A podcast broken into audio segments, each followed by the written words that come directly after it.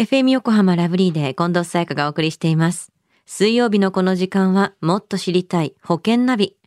生命保険の見直しやお金の上手な使い方について保険のプロに伺っています。保険見直し相談、保険ナビのアドバイザー、中亀照久さんです。今週もよろしくお願いします。はい、よろしくお願いいたします。さあ、保険ナビ、先週は個人事業主の遺族年金がテーマでしたよね。はい、そうですよね。あの、働き方によってはですね、国民年金か厚生年金かで変わるので、うんまあ、それに合わせて受け取れる遺族年金も変わりますと。はい、個人事業主の場合、万が一に備えて、まあ、所得保障保険とか、まあ、収入保障保険を考えておくといいですよねと、まあ、そんなようなお話をさせていただきましたよね。はい。では中亀さん、今週はどんな保険の話でしょうか？はい。今週はですね、夫が家事を担うと、まあ、専業主婦の保険についてお話をしたいと思います。この専業主婦の夫は夫という字の方ですもんね。そうなんですよね。今までなかなかなかったテーマですね。そうですね。個人的なね、感覚として、まあ、最近あの、専業主婦、妻でなく夫が主婦というケースが多くなってきたように感じるんですけれども、コロナ禍での双方や在宅ワーク、個人事業主への独立など、まあそういったね、するなど、まあ、専業主婦までいかなくても、うん、兼業主婦の方もまあ増えたように感じるんですよね。確かに。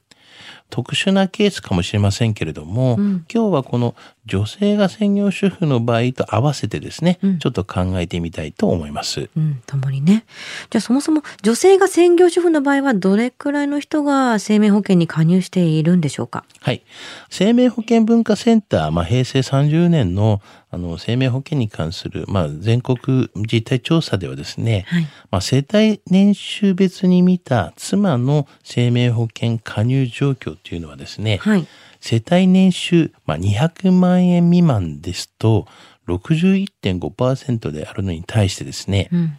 世帯年収、まあ、せんまん以上であるとですね はちじゅうごてんきゅうパーセント と、うんまあ、世帯収入がこう多い家庭ほど、うんまあ、妻が生命保険に加入していることが分かってるんですね。そうなんだ。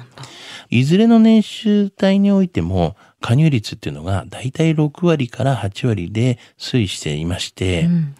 主婦であっても万が一の時に、まあ、備えておく必要があると考えている人が多いということが伺えるんですよね。そうでしょうね。収入のない専業主婦には、うん例えば死亡保険金が数千万円にも及ぶ死亡保険は必要ではないかもしれませんけれども、うん、万一の事態に備える、まあ、医療保険などのですね生命保険に加入しておくことをやっぱりお勧めいたしますね、まあ、いざという時ですもんね。そうですよね。じゃあ男性が主婦になるとしても保険って入っておいた方がいいということですよね。まあ、そうですよね。あの生命保険がですね必要かどうかはやはりあの入院や死亡など、まあ、毎日のことがあった場合の家計の影響で判断すべきだと思うんですよね。うんうんまあ、例えば働き盛りの父親とあの専業主婦の母親、未就学児のまあ子供というような構成の家族であれば、はい、父親に万一のことがあった場合には家計の影響は大きいと考えられますよね。はい、だから父親は死亡保険金を高額に設定した死亡保険に加入するっていうのは良いと思うんですけども。ああ、そうですよね。はい。でもこのように考えると、うん、まあ専業主婦に万一のことがあっても家計への影響は少ないため生命保険は必要ないという思う方もいるかもしれませんが、はい、まあしかし、まあ専業主婦にもまあ入院とか死亡など万が一のことがあった場合、うん、家計に予期せぬ影響が生じるのですよね。うんうんうん、だから残されたまあ家族への負担を減らすためにも生命保険やまあ医療保険、まあ、またはがん保険など、まあ、リスクにやはり備えるべきだと思いますよね。確かにこの奥様の方としての専業主婦が例えば病気になってしまったら病院のお金もかかりますしお子さんを面倒見なきゃいけないっていうもうダブルで大変なことが増えるわけですもんね。そうですよね。では今日の夫が家事を担う専業主婦の保険のお話、知得指数ははいズバリきゅうじゅうごです。はい。男性がね、あの、専業主婦となり、女性が主で働いた場合、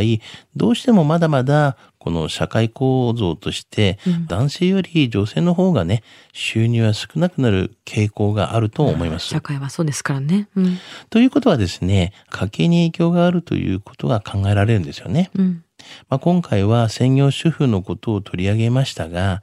まあ、夫がね、専業主婦をしようが、まあ、病気にかかるリスクは男女とも変わりませんと、うんまあ、特に、まあ、がんなどの病気はほぼ同じ発生率ですし、はい、こういった専業主婦でもリスクは同じであれば常に最新情報とかまたは保険の知識をねちゃんとまあチェックして備えていただきたいなというふうには思いますよね。はい、今日の保険の話を聞いて興味を持った方、まずは中亀さんに相談してみてはいかがでしょうか。詳しくは エフエム 横浜ラジオショッピング、保険ナビ、保険見直し相談に資料請求していただくか、直接株式会社中亀にお問い合わせください。無料で相談に乗っていただけます。インターネットで中亀と検索してください。資料などのお問い合わせは エフエム 横浜ラジオショッピングのウェブサイトや電話番号 ゼロよんご にーにーよん いちにーさんゼロ ゼロよんご にーにーよん いちにーさんゼロまでどうぞ。そして保険ナビは iTunes のポッドキャストでも聞くことができます。保険ナビで検索してください。もっと知りたい保険ナビ、保険見直し相談、保険ナビのアドバイザー中亀照久さんでした。ありがとうございました。はい、ありがとうございました。